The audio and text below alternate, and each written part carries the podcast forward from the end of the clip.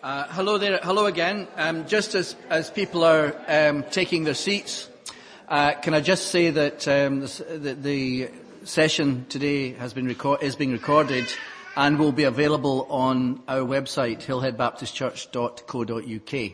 Uh, so if you've missed anything, you want to listen to it again, or you've got some friends who might have enjoyed hearing that, then it will be available later this week.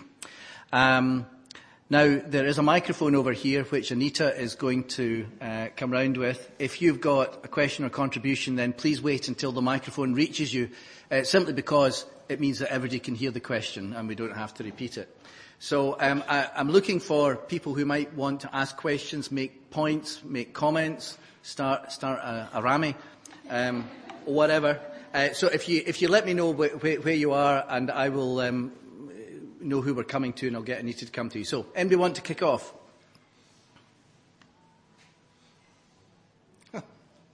Okay, here we are, down here.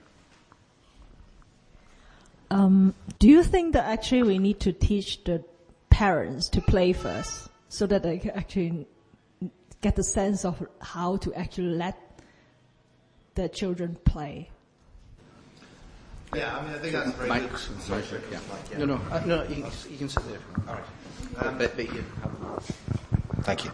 Um, yeah, I think that's a, a, a very good question. Um, and I, th- I, th- I think that question is wrapped up in, in, in a larger question, which is kind of what, what do we mean by, by education and, and what is the, the, the 360 degree view of that? And, and that view has, has certainly got to take uh, into account the, the home environment and what happens at home. I mean, I, I think, you know, we, we, we, we think that we've educated people when we've taught them to read and write and count. Um, and actually these are, these are tools for, for, for learning. Uh, they're important skills. Um, but for me, um, they're, they're not um, the totality of, ed- of education. Um, there's, a, again, a lot of scientific evidence about the input of uh, the home environment um, on a child's um, learning um, and future prospects. Um, there's recently a comparative longitudinal study done over 27 countries um, by, uh, sponsored by the University of Nebraska, which demonstrates that just having a few books in the home um, uh, will uh, uh, give the, uh, the, the equivalent of three years extra education um, to, to a child. As, as for play, I think again we're um, in, a, in, a, in a very difficult situation as parents. Um, it used to be um, that uh, kids would go out and play for the whole day and then come back for dinner. Uh, whatever, and, and, parents would be, you know, quite happy with that. Um, and now there's a whole discourse of fear around unsupervised children and about what adults might do to children. Actually, if you look at the statistics, um, there are no more abductions of children than there were 50 years ago. It's just that they're reported a lot more. Um, and so the media stokes this fear. Um, we had this with um, Rebekah Brooks' infamous um, uh, crusade against paedophiles, naming paedophiles in, in, in various communities and things like that. Um, so we're, we're, we're terribly uh, uh, sort of conflicted about how to achieve this kind of thing with our children, and at the same time, uh, people in Britain especially are working much longer hours um, than uh, uh, people in, in Europe, uh, for example, in many countries of Europe.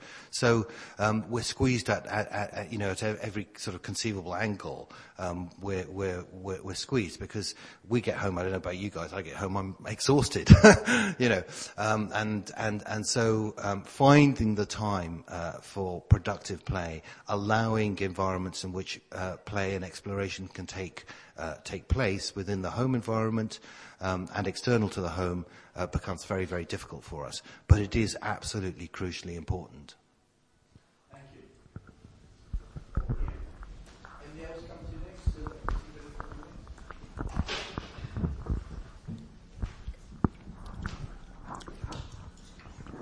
Thank you.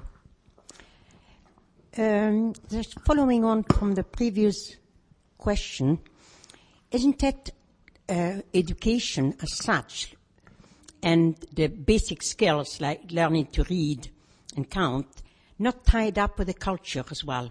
And that's all involved in the play what value do we give to play?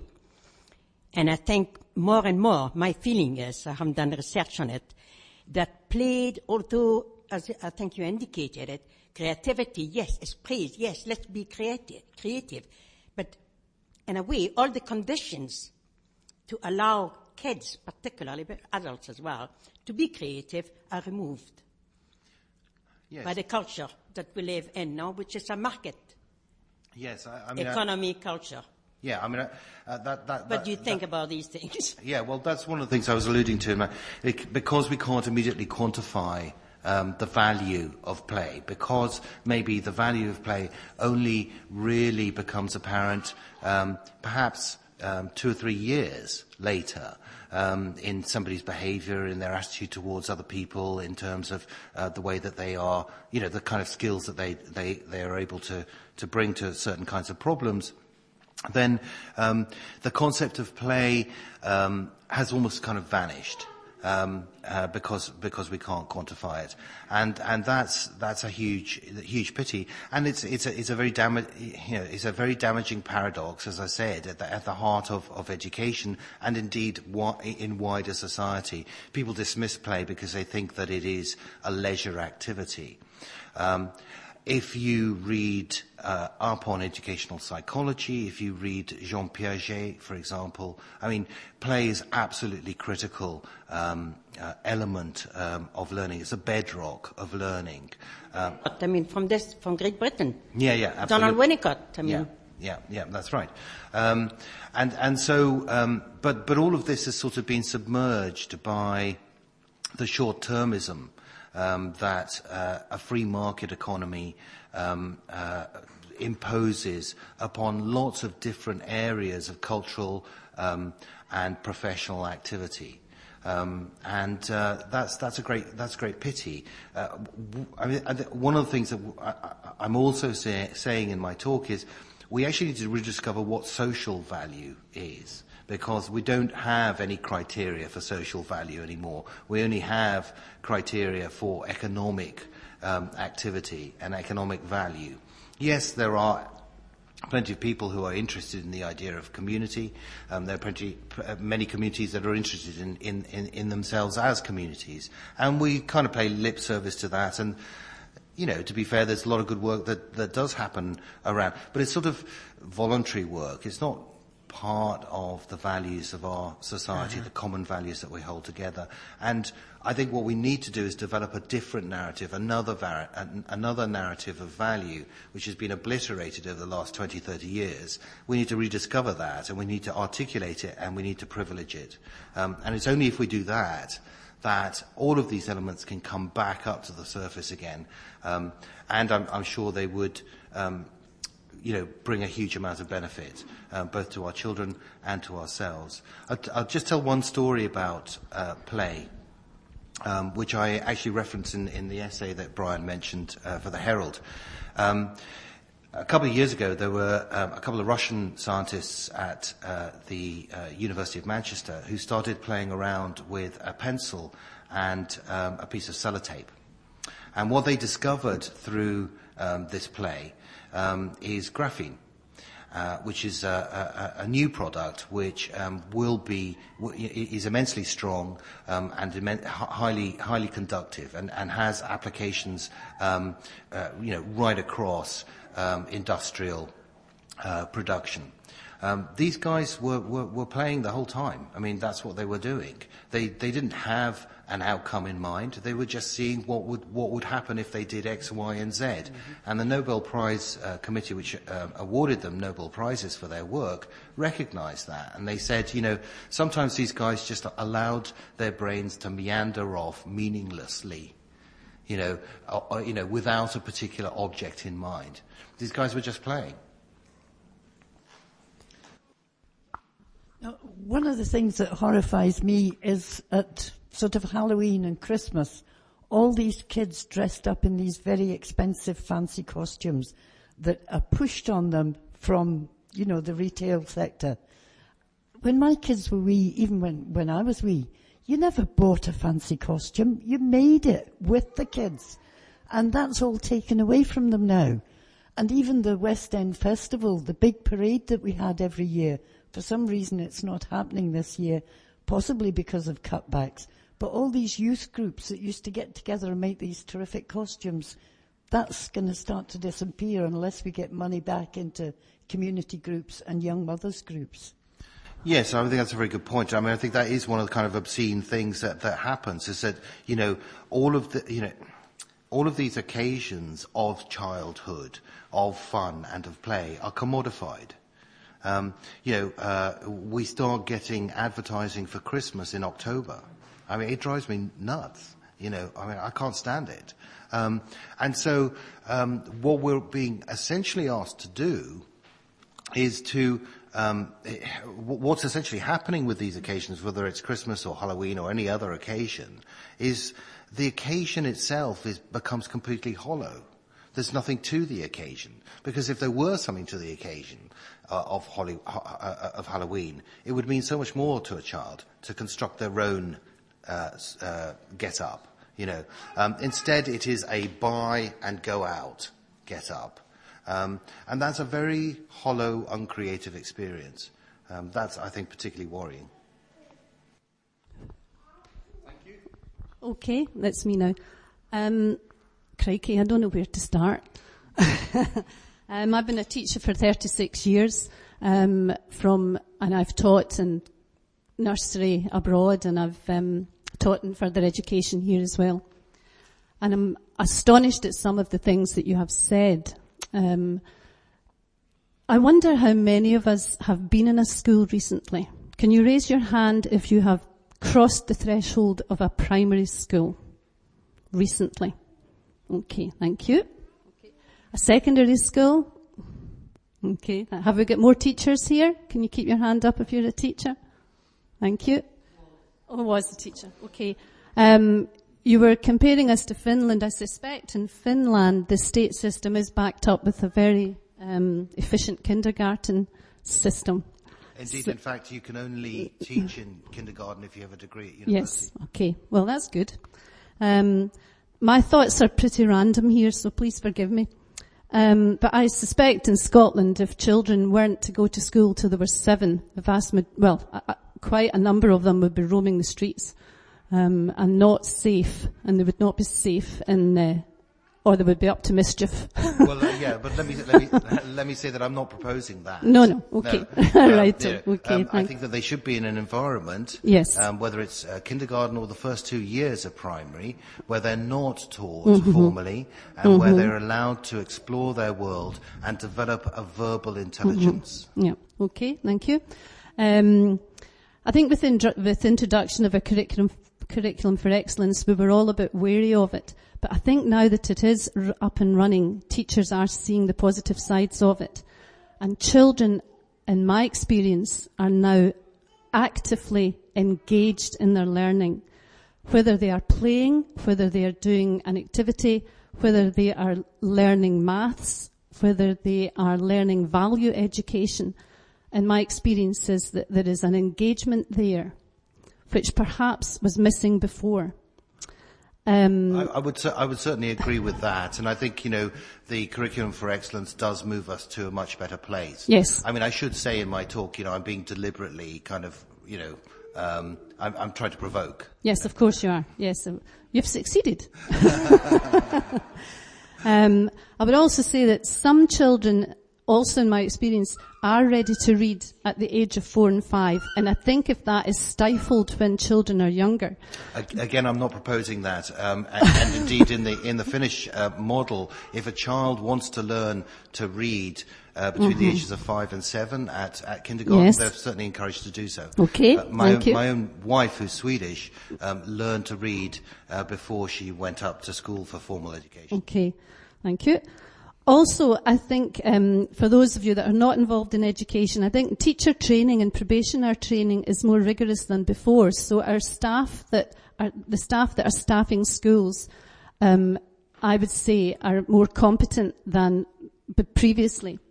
Um, and I think the curriculum in Scotland is expanding so much so that um, we are now taking care of financial education with children, sexual health education, relationships.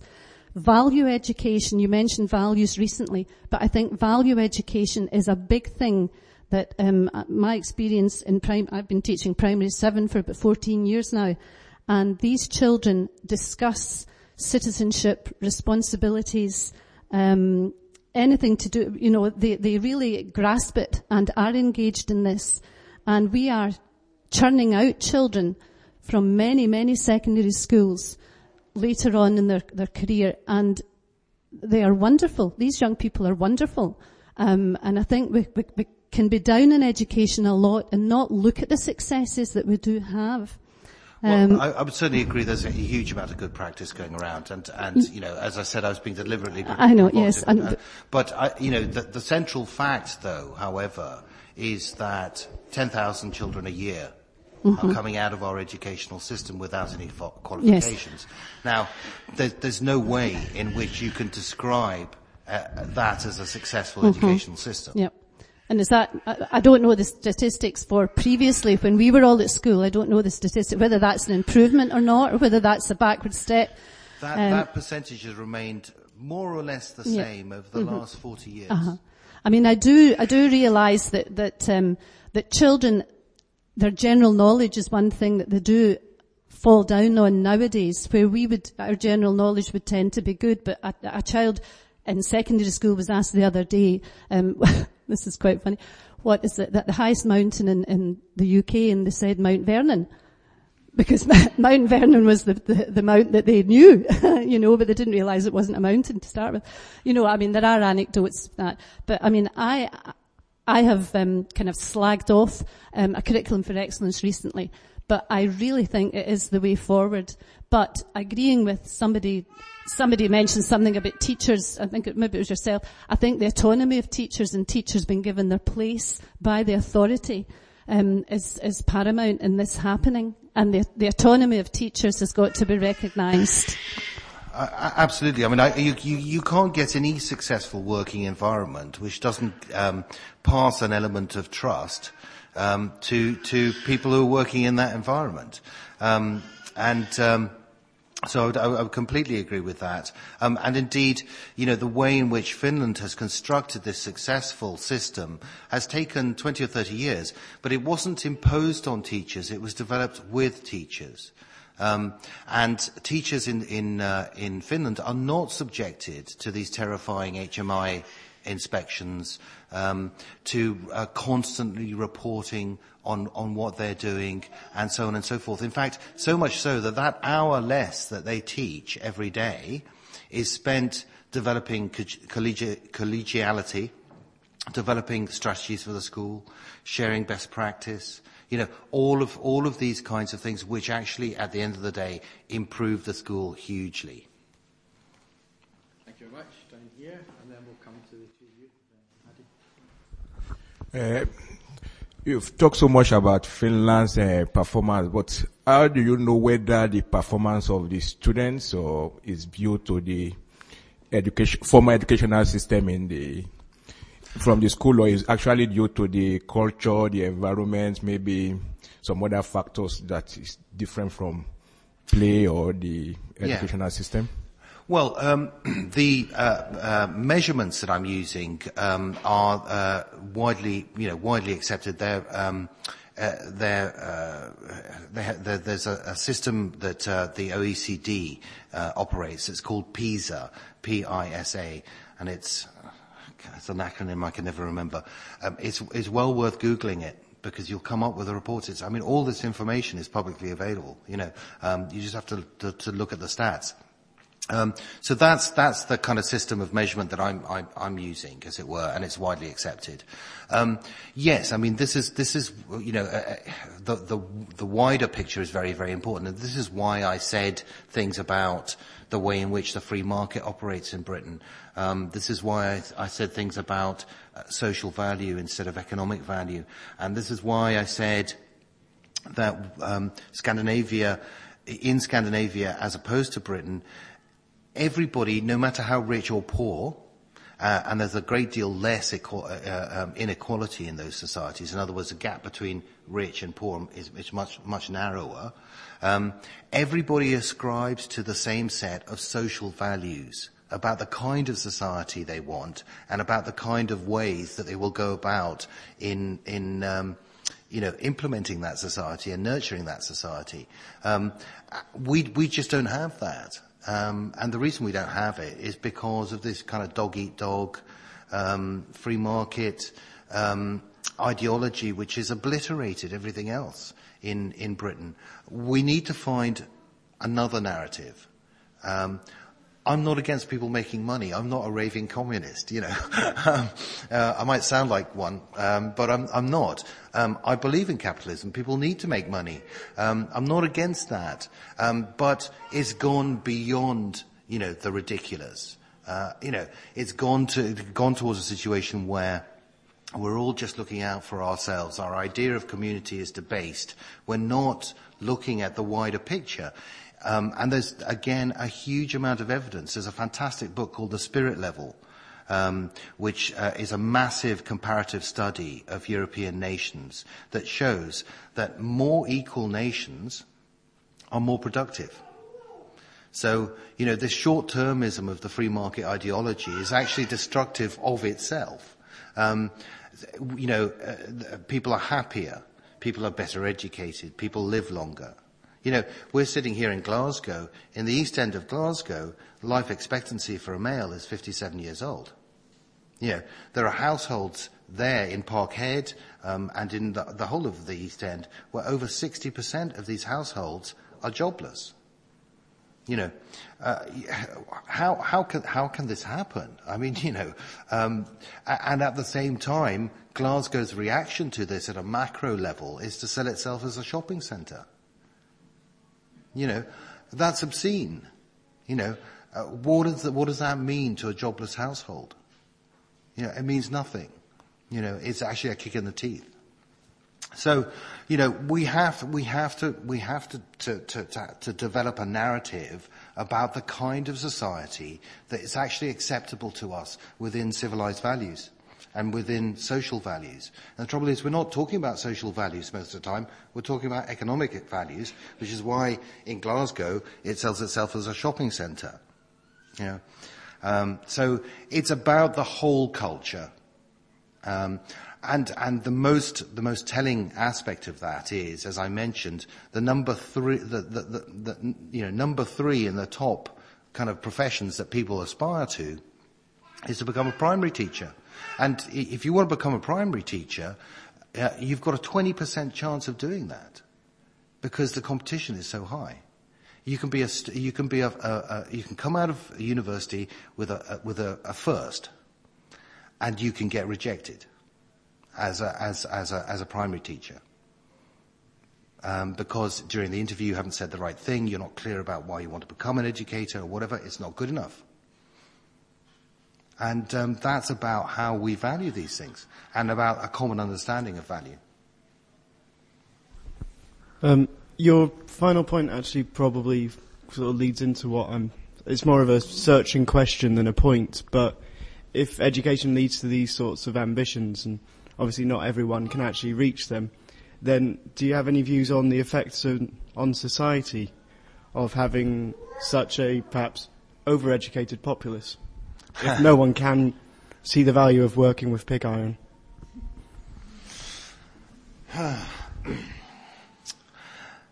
I think it's I think it's horses for courses. I mean, and I think this is always the the the, the uh, you know the dilemma. Um, but it, it is horses for courses. There's there's a very famous cartoon, and the cartoon shows um, a teacher sitting behind a desk like this one, um, a row of animals and an enormous tree behind them. And the row of animals is um, a lion, a rat, a monkey, a giraffe, and an elephant. And the teacher says to his class, right, today we're going to learn how to climb that tree. Uh, how does a giraffe climb a tree? You know, just can't do it. So it, it, it is about personalization. It's about understanding that people have different attributes and different skills and different operating levels, I think. And it's about um, then constructing a, respons- a responsive system to, to, to that. Um, as for the wider question of equality and who does the jobs and, and all of that, that's a, a, a, ter- a terribly difficult one to answer, uh, and I'm, I, I don't think I have the answer.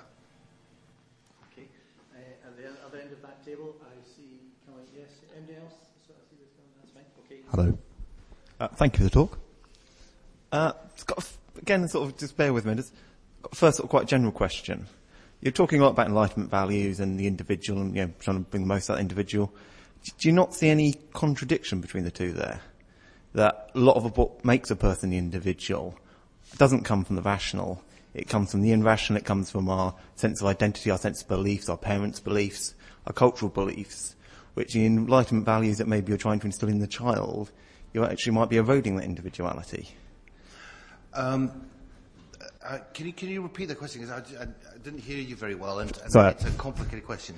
I'll speak more into the microphone. Thanks. I just, you talk about individuality and sort of nourishing that individuality and about the enlightenment values, you know, a personal sort of individual relationship with reason and, you know, mm-hmm. you don't think there's any contradiction between those enlightenment values and trying to nourish that individuality? That a lot of the individuality we have doesn't come from the rational side of things, doesn't come from rational inquiry. Our individuality, a lot of it comes from the faith, the beliefs, the culture that, you know, which we imbibe from the culture around us and is passed on. And that the individual, the, indeed the, the, the rationality of the enlightenment program can be quite a big danger to that individuality in, in the current world.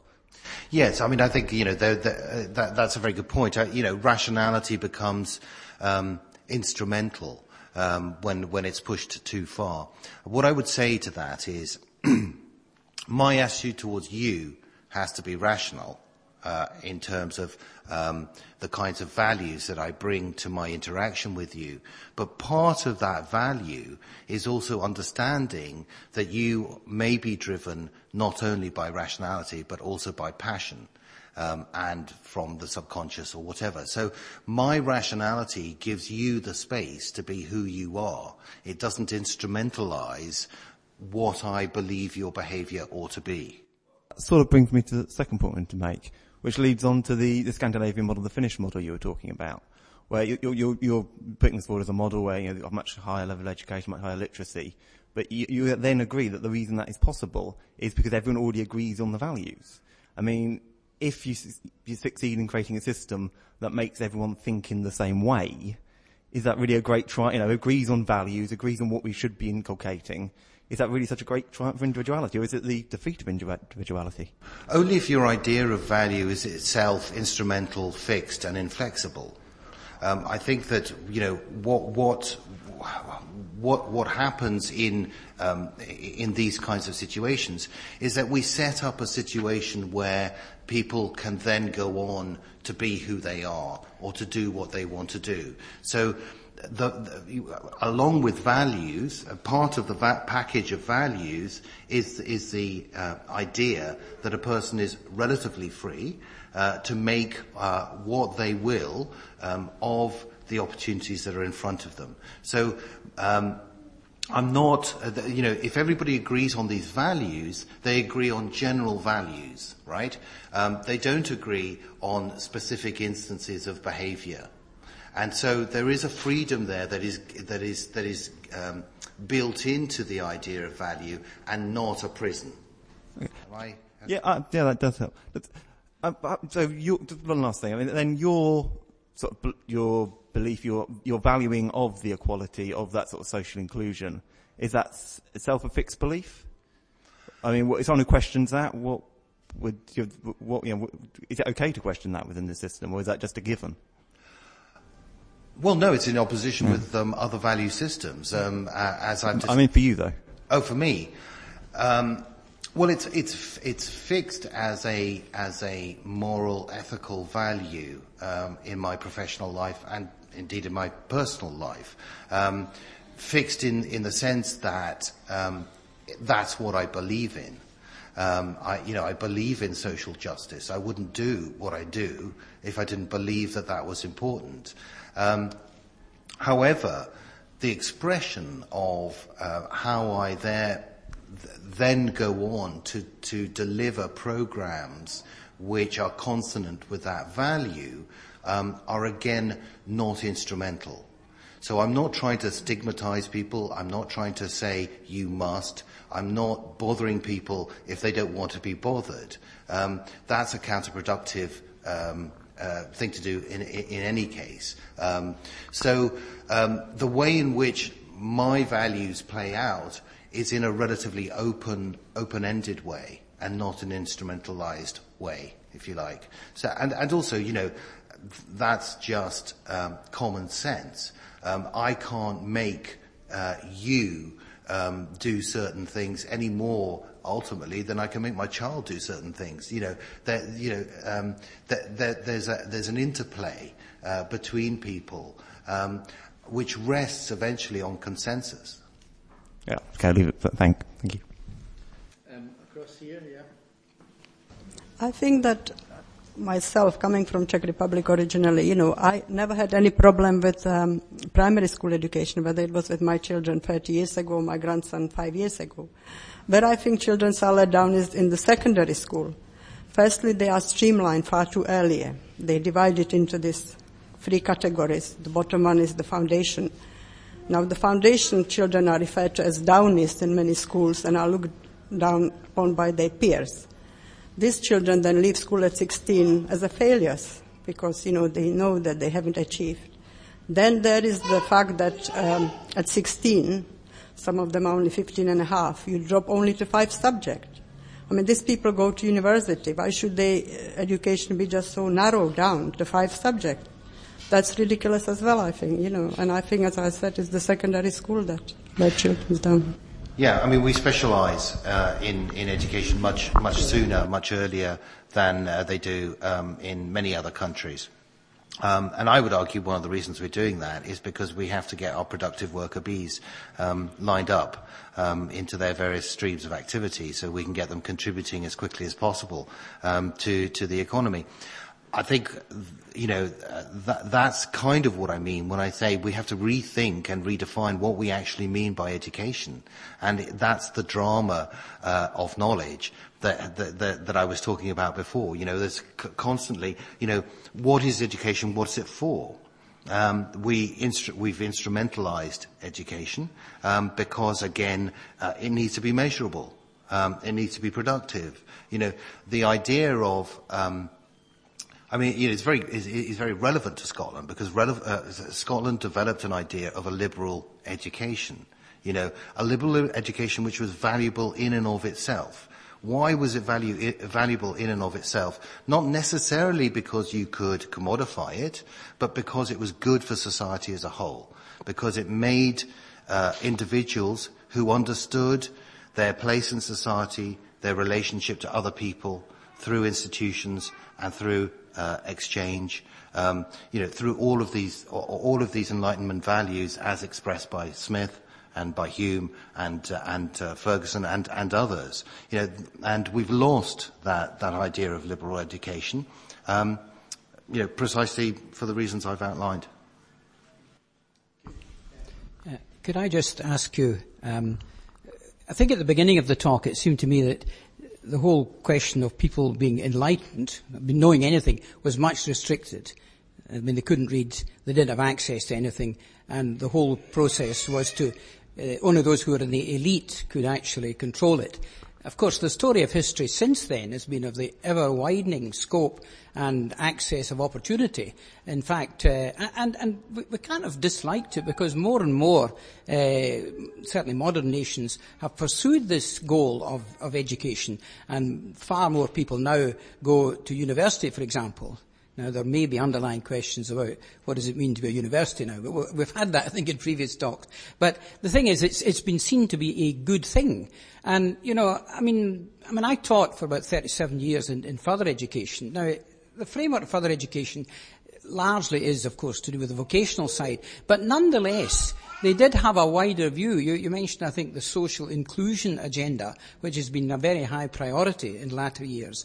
And more and more, when colleges were devising their um, strategic plan, I mean, they, they had all that bureaucratic stuff too, but they did take account of all sorts of needs. Now, some of these were vocational, some of these were definitely economic, but others were to widen opportunity in all sorts of ways. So, I mean, what I'm trying to say is that, you know, there's been much that has been very good that's come out of education. Now, one of the, the things you said earlier was, of course, about the, the fear, the more that the more that had access, would it in fact upset the, the established order?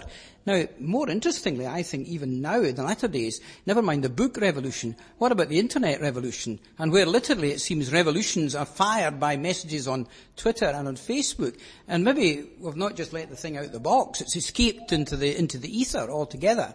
But, you know, I wonder where this is all going to take us. But my own view is that overall it's been, it's done more good than harm. Now I'm not saying you said it did harm, but it's, it's developed ever wider and ever greater, and I don't know that we can stop it.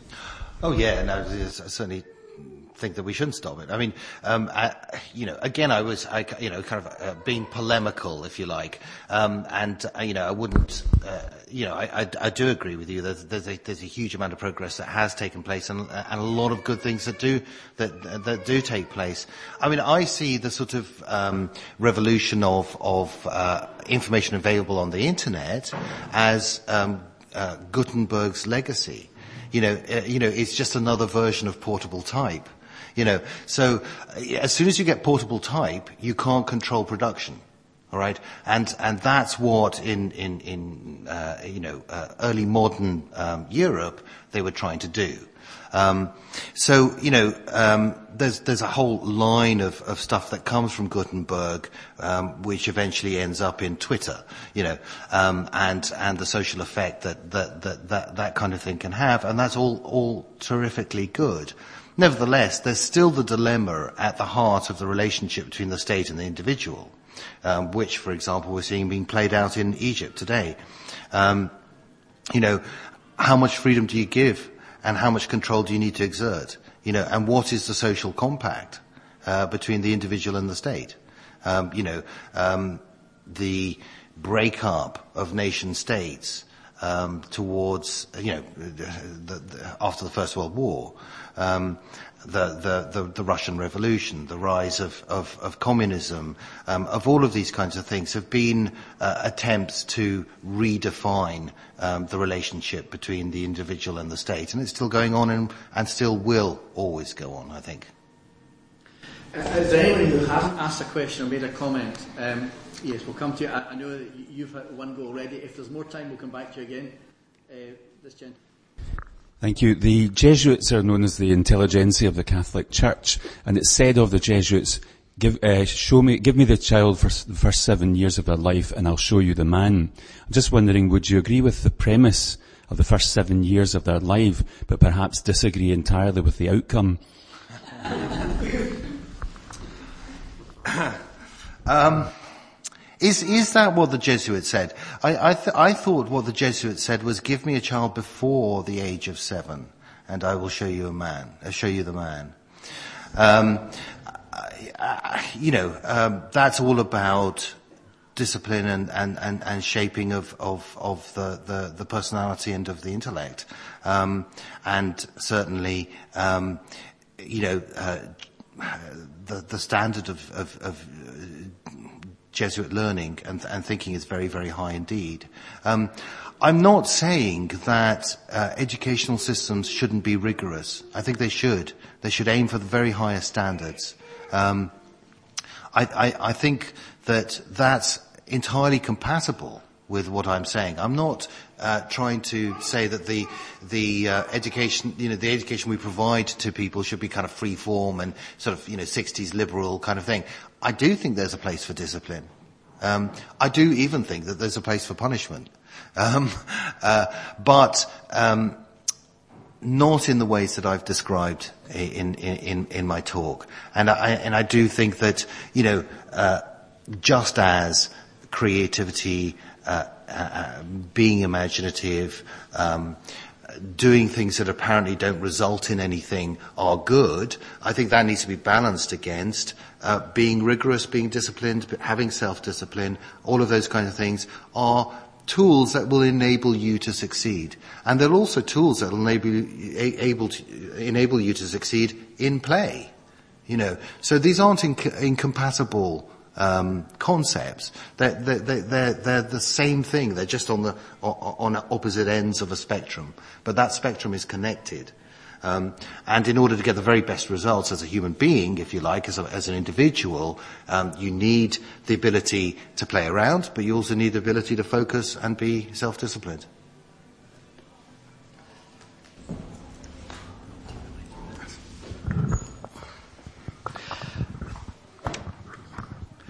Um, it's almost half past two, so I think we have to draw it to a close here. Uh, I don't know if any of you have heard the, the Radio 4 programme series that's on just now. Michael Morpurgo's uh, doing it about um, a lot of what we've been talking about here today. And in the opening programme last week, he described what we're talking about as a ferocious debate, which is going on just now in the nations of the UK. And we've had a wee bit of that this afternoon. Can I ask you to thank again Mark for being with us this afternoon?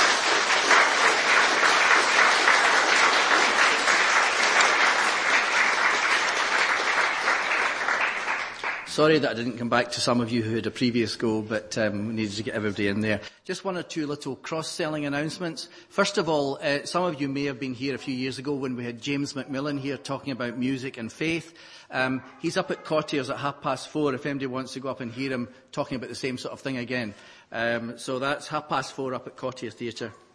Um, just a reminder that today's session will be on the website of our church, hillheadbaptistchurch.co.uk, um, later this week. And, and, actually, Mark has kindly agreed to make a, a PDF of his lecture available as well, so that will be there for download. Just a reminder of the other events that are taking place here in the Trice. They're on the table in front of you. Please tell others about it. And of course, the Philosophy Cafe will be here again next Sunday with Robyn Marsack from the Scottish po- Poetry Library. Uh, so it really just concludes to say we should all thank each other because, of course, Mark, very kind to turn up today, but if we didn't turn up, there would be no event. So in our final thanks to Mark, we thank each other as well.